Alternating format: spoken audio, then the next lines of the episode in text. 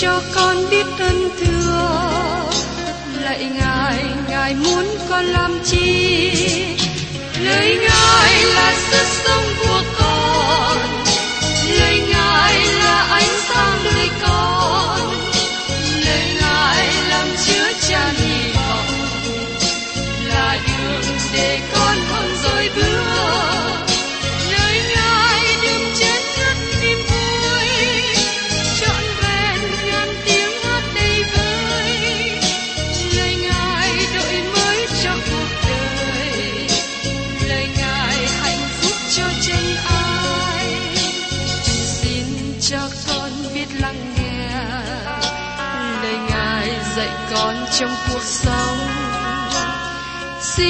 cho con biết lắng nghe.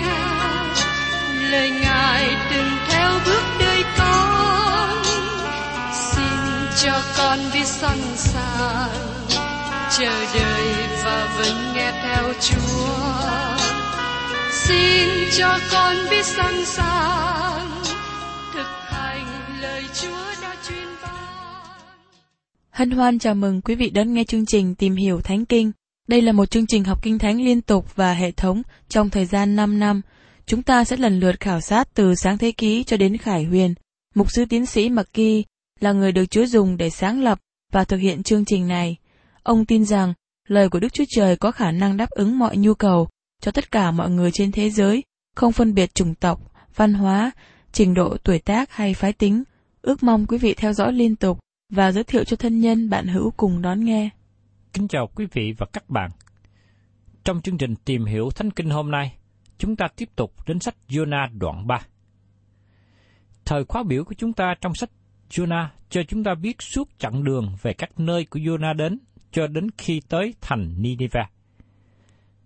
Khi chúng ta đến đoạn 3 này, nơi Jonah dự định đến vẫn là Nineveh. Ông rời bờ biển đất khô và ông sẽ đi đến Nineveh.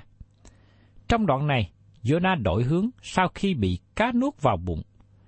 Qua việc bị cá nuốt đã làm cho Jonah đổi hướng, và giờ đây ông đang đi đúng hướng. Tôi muốn viết thêm lời này trong Jonah đoạn 3 này, với lời của Chúa Giêsu đã nói ở trong thời của Ngài. Trong sách Luca, đoạn 11 câu 30. Vì Jonah là dấu lạ cho dân thành Nineveh, thì cũng một thể, con người sẽ là dấu lạ cho dòng dõi này. Và thưa các bạn, điều thứ nhất chúng ta tìm hiểu ở trong sách Jonah đoạn 3 này, nói đến Đức Chúa Trời của cơ hội thứ hai. Mời quý vị cùng xem ở trong Jonah đoạn 3 câu 1. Lại có lời Đức Sô Va phán cùng Jonah lần thứ hai mà rằng, Thưa các bạn, nhiều năm trước đây tôi có dịp giảng về sách Jonah trong đại hội mùa hè. Trong đó có một cô giáo đến tham dự. Cô giáo là một người rất tốt và sau mỗi lần giảng cô đến gặp tôi và hỏi một số câu hỏi.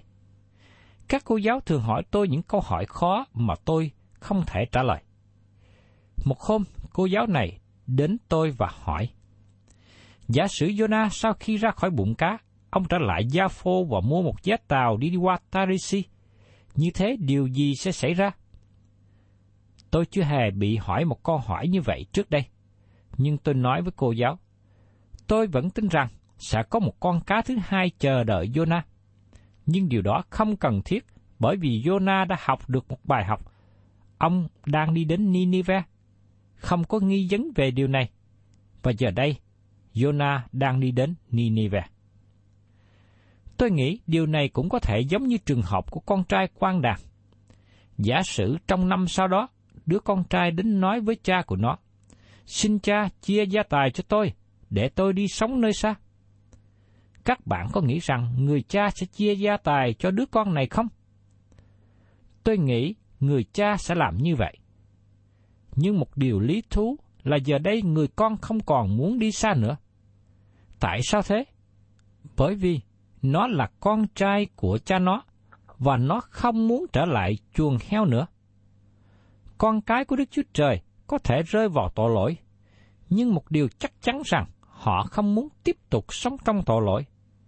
Heo sống trong chuồng heo, và con trai sống trong nhà của cha nó. Nó là một vấn đề đơn giản, nhưng lại là một điều rất quan trọng. Lại có lời của Đức Sô Va phán cùng Jonah lần thứ hai mà rằng, Đức Chúa Trời của chúng ta là Đức Chúa Trời của cơ hội thứ hai. Nó là một điều lạ lùng và tuyệt vời. Đức Chúa Trời sẽ cho các bạn một cơ hội thứ nhì, và Ngài ban cho các bạn nhiều hơn nữa. Tôi biết rằng Đức Chúa Trời cho tôi cả chục cơ hội khác nhau. Ngài chịu đựng nhịn nhục với tôi. Chúa không muốn cho bất cứ một người nào chết mất. Nếu các bạn là con cái của Ngài, Ngài sẽ nắm giữ các bạn và các bạn cần biết chắc điều đó. Giờ đây Jonah được sự kêu gọi của Đức Chúa Trời lần thứ nhì. Tôi không tin rằng trong thời hiện nay, trong cách đối xử của con người chúng ta có được ban cho một cơ hội thứ hai.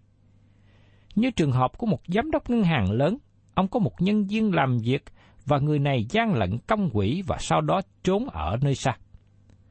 Sau một vài năm, người nhân viên này trở lại gặp giám đốc ngân hàng, nhận tội, xin lỗi và xin cho được có một cơ hội thứ hai làm việc trở lại trong ngân hàng. Giám đốc ngân hàng thẳng thắn trả lời, không.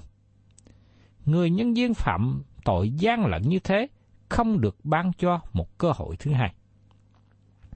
Thưa các bạn, trong khi Đức Chúa Trời chúng ta là đấng tốt lành, Ngài ban cho chúng ta cơ hội thứ hai, khi chúng ta ăn năn tội lỗi và muốn trở lại hầu việc Ngài. Đây không phải là sự lạ thường mà Đức Chúa Trời chỉ làm cho trường hợp của Jonah mà thôi. Điều mà Đức Chúa Trời làm với Jonah không phải là trường hợp ngoại lệ. Các bạn có nhớ đến trường hợp của Gia Cốp trong sách Sáng Thế Ký? Gia Cốp đã thất bại rất nhiều lần, từ lần này đến lần khác. Gia Cốp đã trở nên sự tuổi hổ cho Đức Chúa Trời. Ngài hổ thẹn vì cớ Gia Cốp. Nhưng Đức Chúa Trời không bỏ Gia Cốp. Gia Cốp là người lường gạt và khôn khéo. Ông cố gắng sống bằng chính khả năng riêng của ông. Ngay lúc ông sống tại nhà cậu La Ban, cậu La Ban là người khôn khéo và mưu lược hơn cả Gia Cốp, nhưng Gia Cốp vẫn có thể qua mặt cậu mình. Và cuối cùng, Gia Cốp chạy khỏi nơi đó. Gia Cốp đã đối chọi với cha vợ và với anh Esau bằng hành động của mình. Nhưng Gia Cốp không tiếp tục như vậy mãi, bởi vì Gia Cốp là người của Đức Chúa Trời. Ông muốn phụng sự Ngài. Nhưng hãy xem việc làm tệ bạc của Gia Cốp. Nếu là tôi, thì tôi đã bỏ một người như Gia Cốp qua một bên. Nhưng Đức Chúa Trời không có làm như thế. Tại Phenien, khi Jacob trở lại quê hương, Đức Chúa Trời đã giật lộn với Jacob trong đêm đó. Thỉnh thoảng chúng ta nói rằng, Jacob giật lộn với Đức Chúa Trời. Nhưng xin các bạn lưu ý rằng, gia cốp không có giật lộn với Đức Chúa Trời, bởi vì lúc bấy giờ gia cốp đang ở trong hoàn cảnh khó khăn. Cha vợ của ông đang ở phía sau, và anh Esau đang ở phía trước.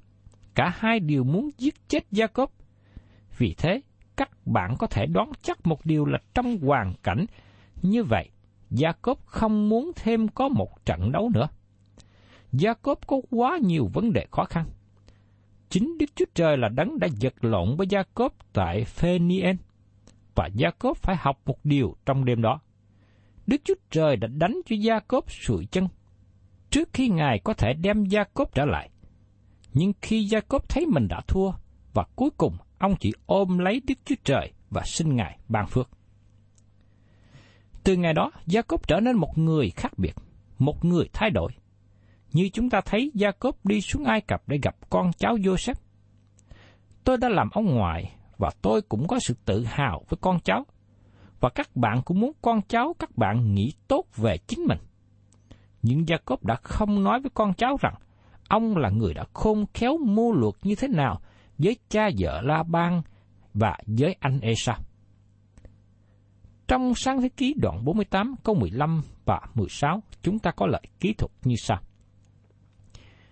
Rồi người chúc phước cho Joseph rằng, cầu xin Đức Chúa Trời mà tổ phụ tôi là Abraham và Isaac đã thờ phượng, là Đức Chúa Trời đã chăn nuôi tôi từ khi mới lọt lòng cho đến ngày nay. Thiên sứ đã cứu tôi ra ngoài dòng hoạn nạn, hãy ban phước cho hai đứa trẻ này, nối danh tôi và tổ phụ tôi là Abraham và Isaac, mà cho chúng nó thêm nhiều vô số trên mặt đất. Có sự thay đổi lớn trên đời sống của Gia Cốp. Ông đã trở nên khiêm nhường. Ông đang an nghỉ trong Đức Chúa Trời và trở nên một người khác biệt. Kế đến, chúng ta có câu chuyện của David và thấy rằng Đức Chúa Trời ban cho David cơ hội thứ hai. Dầu rằng ngay cả ngày nay vẫn còn có nhiều người chỉ trích David. Có một cụ già đến với tôi, ông nhìn tôi nửa con mắt và nói lời chế nhạo. Tại sao Đức Chúa Trời nói rằng David là người của lòng dạ giả ngay. Khi nghe thế, tôi hỏi lại ông ta. Có phải ông muốn nói rằng bởi vì David đã phạm tội tà dâm và giết người không? Ông nói, đúng như vậy. Lý do đơn giản là vì ông cụ này không đọc hết các lời ký thuật về David. Thật sự David đã phạm tội rất tệ, nhưng Đức Chúa Trời đã hình phạt David. Đức Chúa Trời đã để David qua sự sửa phạt nặng nề trong đời sống. David gặp cảnh đau lòng khi thấy con trai của mình là Absalom bị giết. Chính David muốn cho đứa con trai này trở nên làm vua, nhưng Absalom đã phản bội David. Absalom đã lãnh đạo cuộc nổi loạn, chiếm ngôi và cuối cùng bị giết chết. David đã khóc cách thảm thước và kêu lớn lên. Ôi Absalom, con trai ta! Absalom, con trai ta! Ước chi, chính ta chết thế cho con. Ôi Absalom, con trai ta! Con trai ta! Trong Samen thứ nhì, đoạn 18 câu 33. David sợ rằng Absalom không biết Đức Chúa Trời, vì thế nó làm cho David đau lòng suốt cả đời. Đức Chúa Trời hình phạt David vì cớ tội lỗi của ông, nhưng Đức Chúa Trời đã tha thứ David khi ông đến cùng Ngài và nói, Xin hãy ban lại cho tôi sự vui vẻ về sự cứu rỗi Chúa, dùng thần linh sẵn lòng mà nâng đỡ tôi. Trong Thi Thiên đoạn 51 câu 12 Tôi tiếp tục nói chuyện với ông cụ đã đến với tôi. Ông nên nhận biết rằng, ông nên vui mừng khi Đức Chúa Trời nói rằng David là người có lòng giả ngài. Bởi vì mối quan hệ của David với Đức Chúa Trời. Nếu Đức Chúa Trời đã cứu một người giống như David, Ngài có thể cứu ông, Ngài có thể cứu tôi. Ông nên cảm tạ về Đức Chúa Trời có lòng tốt như thế. Ngài đã ban cho David cơ hội thứ nhì thì Ngài cũng có thể ban cho ông cơ hội thứ hai, cơ hội thứ ba. Thưa các bạn, có một trường hợp nữa liên hệ đến Simon Pierre. Ông đã dấp ngã và chối Chúa Giêsu. Và khi ông nhìn vào phòng xử, ông gặp đôi mắt của Chúa Giêsu. Đó không phải là đôi mắt giận, nhưng là đôi mắt yêu thương, đôi mắt nhân từ. Vì thế, Phêrô bước ra ngoài và khóc lóc, ăn năn. Sau khi Chúa Giêsu sống lại từ kẻ chết, Ngài đã hiện ra với Phêrô một cách riêng tư để Phêrô có dịp làm ngay thẳng trở lại mối quan hệ với Ngài. Các bạn thân mến, nếu các bạn là con cái của Đức Chúa Trời và rơi vào tội lỗi, các bạn có thể trở lại cùng Ngài. Nhưng các bạn cần thể hiện một cách thành thật. Các bạn có thể đến với Ngài và nói chuyện với Ngài những điều mà các bạn không thể nói với bất cứ ai khác. Ngài sẽ tiếp nhận các bạn. Ngài là Đức Chúa Trời của cơ hội thứ hai. Có một trường hợp thất bại nữa, đó là Giăng Mát. Ông đã sợ sệt và rút lui trong hành trình truyền giáo lần thứ nhất với Phaolô và Barnabas. Mát giống như con gà chết nhát trở về nhà ở với mẹ trong hành trình truyền giáo thứ nhì, Barnabas tha thứ cho sự yếu đuối của mát và muốn đem mát cùng đi, nhưng Phaolô không chấp nhận. Sau này, Phaolô thay đổi ý nghĩ, bởi vì Đức Chúa Trời đã tiếp nhận mát Vì thế, Phaolô khi viết thư Timôthê thứ nhì, đó là lá thư từ biệt trước khi qua đời. Ông nói, Chỉ có một mình Luca ở với ta. Hãy đem mát đến với con, vì người thật quyết cho ta về sự hậu việc lắm. Trong Timôthê thứ nhì, đoạn 4 câu 11. Dân mắt đã trở nên tốt lành. Các bạn có vui mừng khi Đức Chúa Trời ban cho chúng ta cơ hội thứ hai không? Tôi tin rằng các bạn nhận thấy sự vui mừng trong điều đó. Thêm một thí dụ khác nữa mà nó không phải từ trong Kinh Thánh, như từ chuyện xảy ra trong hội thánh. Mấy năm trước đây, khi tôi đang giảng về sách Jonah vào buổi tối trên radio, mấy ngày sau tôi nhận được thư của một thính giả gửi đến với câu kinh thánh ở trong Jonah đoạn 3 câu 1 và viết với nét chữ rất lớn. Người viết thơ này nói rằng, Tôi muốn một sư biết rằng đây là câu kinh thánh rất quan trọng cho tôi. Khi nghe một sư nói rằng, Đức Chúa Trời là Đức Chúa Trời của cơ hội thứ hai, tôi trở lại cùng Ngài ngay lập tức. Ông viết tiếp tục và kể cho tôi câu chuyện như sau. Tôi là một bác sĩ và cũng là chấp sự trong hội thánh. Trước đây trong hội thánh của tôi có vấn đề khó khăn liên hệ đến ngân quỹ xây cất và tôi bị đổ lỗi cho vấn đề khó khăn này. Dầu rằng tôi không phạm tội dính líu gì cả. Vì thế, tôi trở nên cay đắng và cuối cùng rời khỏi hội thánh và rời khỏi thành phố đó. Từ khi đến thành phố mới này, tôi không hề bước chân đến nhà thờ. Dầu vậy, tôi vẫn thường xuyên lắng nghe chương trình học kinh thánh của mục sư trên radio. Khi tôi nghe một sư nói rằng Đức Chúa Trời là Đức Chúa Trời của cơ hội thứ hai, tôi liền viết thơ này cho ông. Nó giống như một ly nước đá lạnh cho một người trong sa mạc đang bị khát nước. Nó rất có ý nghĩa cho tôi. Khi nhận được thứ này, tôi liền hồi âm cho ông ta. Đó là điều tôi mong ước xảy ra. Tôi kêu gọi ông ta trở lại với hội thánh và tiếp tục hầu việc Chúa. Sau đó, ông viết cho tôi thư thứ nhì nữa và nói rằng, tôi đã trở lại với hội thánh và góp phần hầu việc Chúa. Các bạn thân mến, đó là một điều tuyệt vời khi biết rằng Đức Chúa Trời của chúng ta là Đức Chúa Trời của cơ hội thứ hai.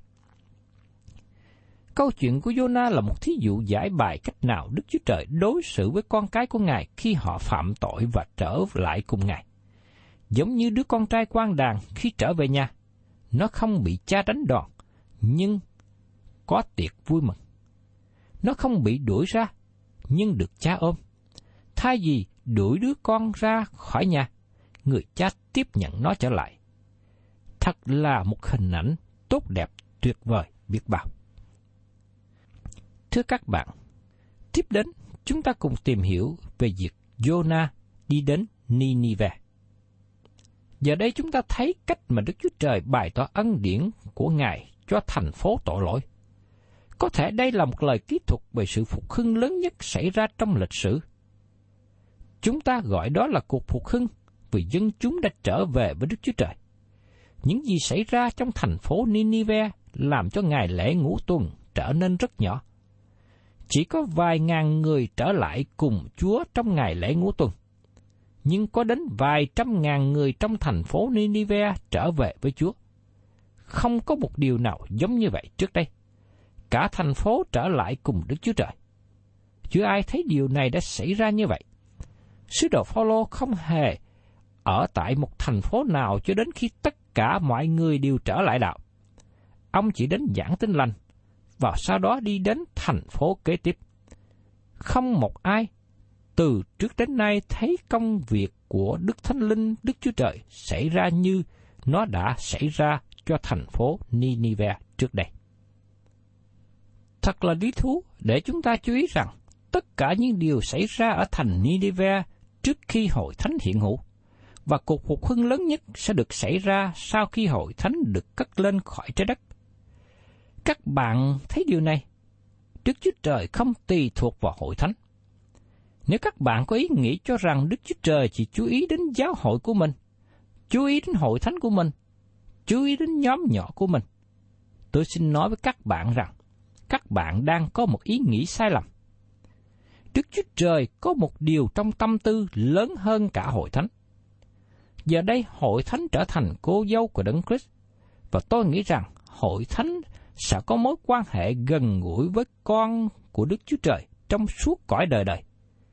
Nhưng Đức Chúa Trời có mục đích trong tâm tư trước khi hội thánh thật sự hiện hữu trên mặt đất này. Đức Chúa Trời không có ngồi khoanh tay và chờ đợi con người đến. Ngày nay, mục đích của Đức Chúa Trời là kêu gọi một dân tộc ra từ mọi chi phái, mọi thứ tiếng, mọi dân, mọi nước. Chúng ta tin rằng chúng ta đang đi đến thời kỳ cuối cùng. Và do đó, Đức Chúa Trời muốn lời của Đức Chúa Trời được giảng ra để mọi người có thể nghe. Do vậy, sự phục hưng lớn nhất, sự trở lại cùng Đức Chúa Trời lớn nhất vẫn còn nằm trong tương lai. Và câu chuyện của Ninive chỉ là một bức hình thu nhỏ cho chúng ta thấy. Sau khi Đức Chúa Trời kêu gọi Jonah lần thứ hai và ông đáp lại, Ngài truyền bảo. Ở trong sách Jonah, đoạn 3 câu 2. Ngươi khá chờ vậy, hãy đi đến thành lớn Ninive và rao cho nó lời ta đã dạy cho ngươi. Trước đây, chúng ta được nói cho biết rằng thành Ninive là một thành phố rất lớn, như được ký thuật ở trong sách Jonah đoạn 1 câu 2. Và trong câu sau cùng của Jonah đoạn 4 câu 11 cũng nói rằng Còn ta há không nói đến thành lớn Ninive, trong đó có hơn 12 dạng người không biết phân biệt tai hữu và tai tả, lại có vô số thú vật rất nhiều hay sao? Giới phê bình chỉ trích cho rằng sách Jonah có nhiều câu chuyện, và một trong số này là sự kiện có ba lần sách này nói rằng Ninive là thành phố rất lớn, quá sức lớn. Một điều chúng ta chú ý, Ninive là thành phố rất lớn, nhưng tội lỗi của nó cũng rất nhiều nữa. Nhưng chúng ta không biết nhiều về thành phố này. Cho đến năm 1845, khi ông Leija, một người Pháp lần đầu tiên khám phá về thành phố này, ông cùng với ông George Smith đào bới thành phố cổ Nineveh. Thành phố cổ Nineveh nằm cạnh dòng sông Tigris, gần thành phố Muso hiện nay. Nó được xây dựng theo dạng hình thang, có chiều dài hai dặm rưỡi và chiều rộng một dặm ba. Nó là một nơi có phạm vi rất lớn. Nhưng tôi xin nói với các bạn rằng, nó vẫn chưa đáp ứng với nhu cầu trong sách Jonah. Thành phố Ninive nằm ở khu vực bằng phẳng và có các sông bao bọc xung quanh. Sông Tigris và sông Jeb hiệp nhau lại thành chữ V và chạy ngang phía trên của hướng Bắc là một dọc dải núi. Vì thế cả khu vực này được bảo vệ bởi những thành lũy thiên nhiên bởi sông và núi.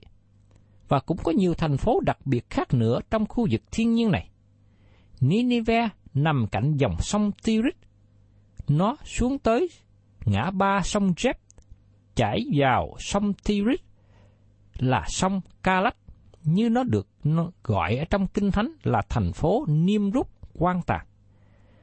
Calach nằm khoảng 18 dặm về phía đông nam của Ninive, còn thành phố Kosabat khoảng 12 dặm về phía đông nam của Ninive trên thượng nguồn sông Jeb.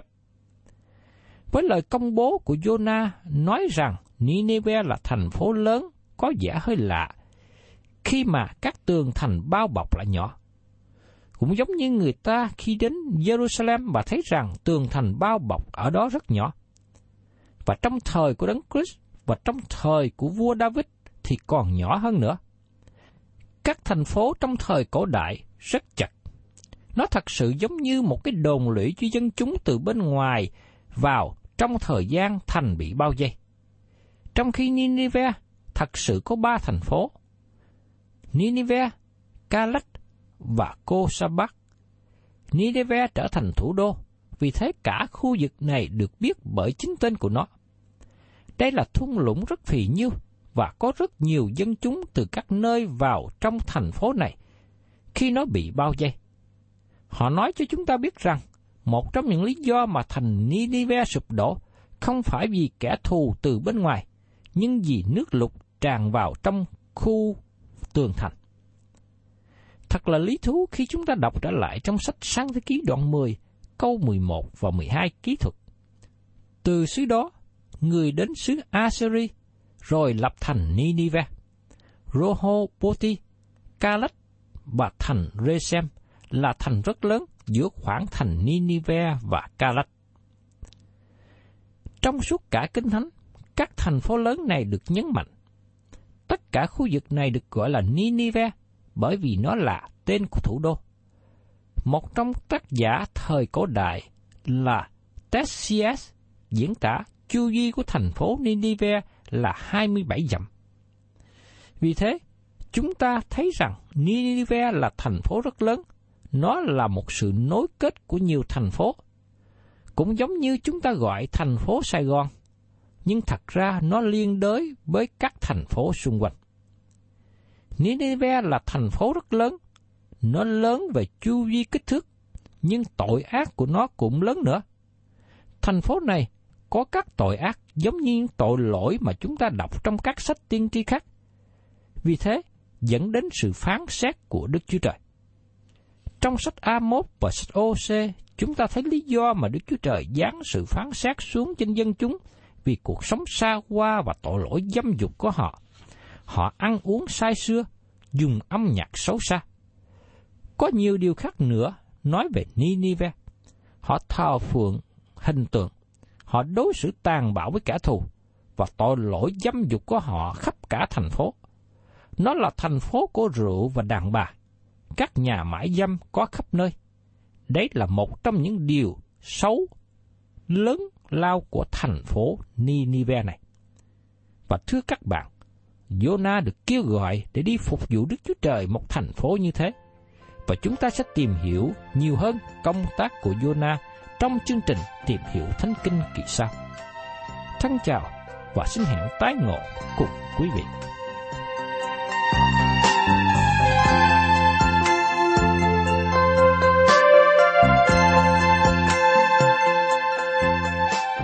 Cảm ơn quý vị đã đón nghe chương trình Tìm hiểu Thánh Kinh. Nếu quý vị muốn có loạt bài này, xin liên lạc với chúng tôi theo địa chỉ sẽ được đọc vào cuối chương trình. Kính chào quý thính giả.